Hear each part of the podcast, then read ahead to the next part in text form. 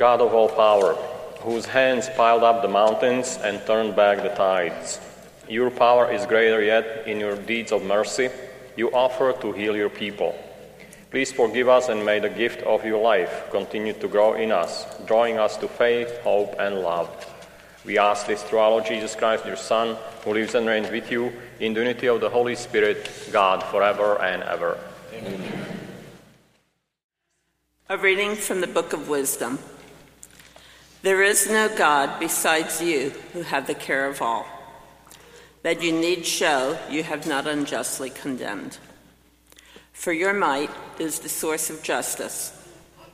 Your mastery over all things makes you lenient to all. For you show your might when the perfection of your power is disbelieved. And in those who know you, you rebuke temerity.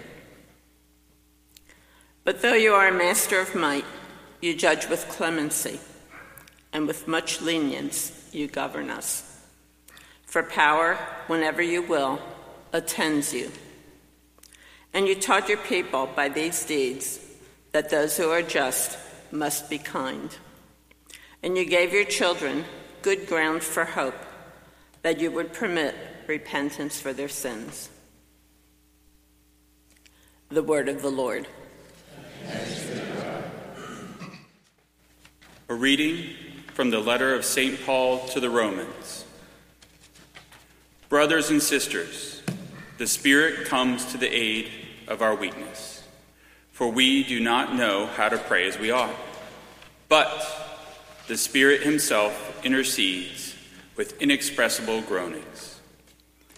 And the one who searches hearts knows what is the intention of the Spirit, because He intercedes for the holy ones according to God's will. The word of the Lord. The Lord be with you. A reading from the Holy Gospel according to Matthew. Jesus proposed another parable to the crowd, saying, The kingdom of heaven may be likened to a man who sowed good seed in his field. While everyone was asleep, his enemy came and sowed weeds all through the wheat and then went off. When the crop grew and bore fruit, the weeds appeared as well. The slaves of the master, the slave of the householder came to him and said, Master, did you not sow good seed in your field? Where have the weeds come from? He answered, An enemy has done this. His slave said to him, Do you want us to go and pull them up? And he replied, no, if you pull up the weeds, you might uproot the wheat along with them. Let them grow together until harvest. Then at harvest time, I will say to the harvesters, First collect the weeds and tie them in bundles for burning, but gather the wheat into my barn. He proposed another parable to them. The kingdom of heaven is like a mustard seed that a person took and sowed in a field. It is the smallest of all seeds, yet when full grown, it is the largest of plants. It becomes a large bush, and the birds of the sky come and dwell in its branches.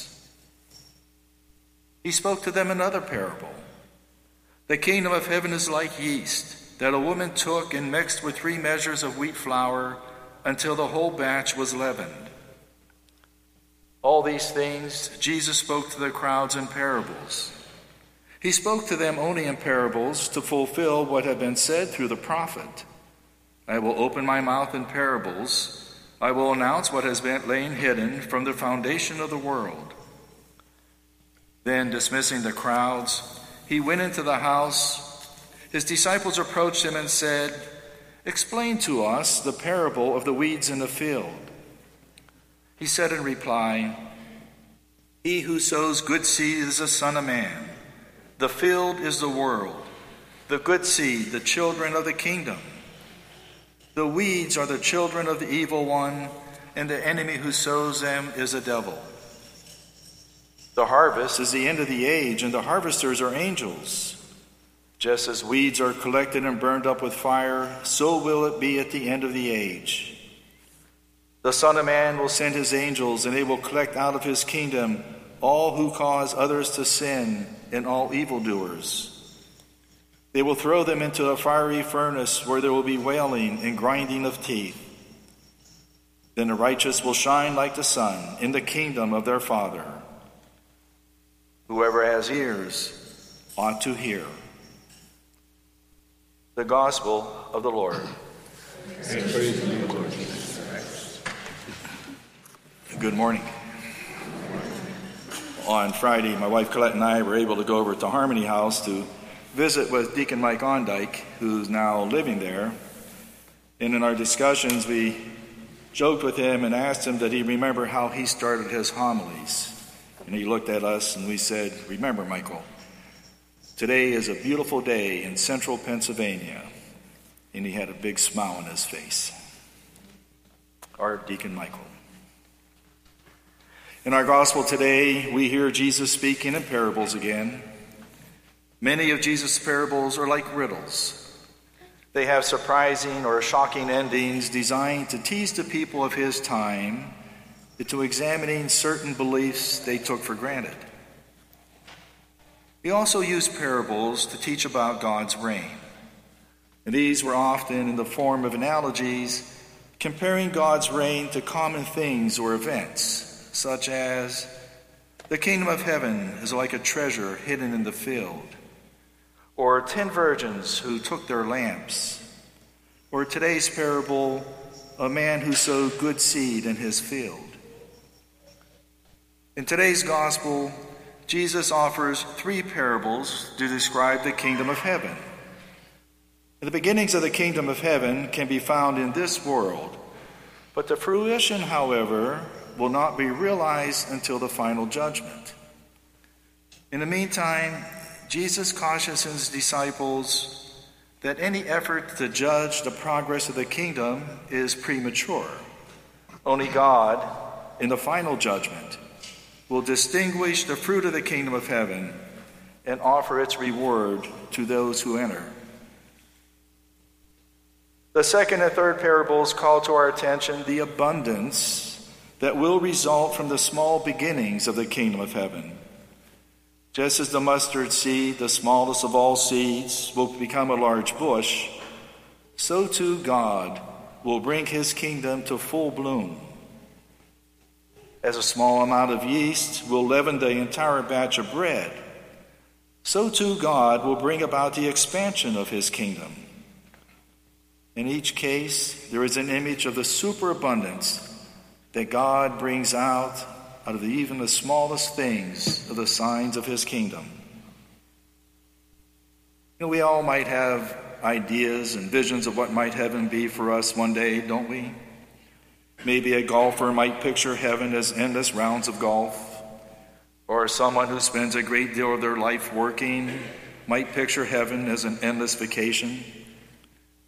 But I think certainly each one of us looks forward to meet, meeting Jesus at the banquet of heaven, getting reacquainted with our loved ones, and spending eternity without pain, suffering, illness, or loss. Our, our visions reflect a vision of hope that we are one day going to spend eternity enjoying ourselves in the most wonderful place. But what Jesus is reminding of us in today's gospel is that the kingdom of heaven is not simply a future destination for us, but it is actually the present reality of here and now and by how we live out our lives. It might be a challenge for us because the good seed of God's grace falls among the weeds of sin that sometimes flourish in our daily lives. But Jesus wants us to recognize that God is persistent with love, persistent with his mercy, persistent with his forgiveness, and patiently waits for us to bear good fruit. He gives us the opportunity to nurture those tiny mustard seeds of faith and grace in our lives into very large growth, and the time to work the yeast of our faith into grace in the dough of our lives that someday will rise the three parables in today's gospel show us that living a life worthy of the kingdom of heaven requires our discernment, our growth, and our transformation. In the first parable about the weeds among the wheat, it speaks about the discernment of the master who allows the weeds and the wheat to grow together so that the wheat would be able to bear good fruit. For us to live a life worthy of the kingdom always involves our discernment, spending time to make the correct choices and judgments in our lives.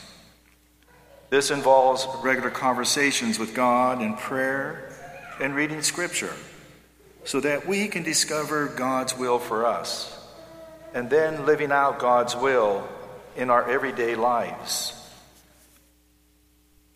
The second parable of the mustard seed speaks about the incredible growth from a small seed to a very large plant over time. For us to live a life worthy of the kingdom of heaven takes our patience.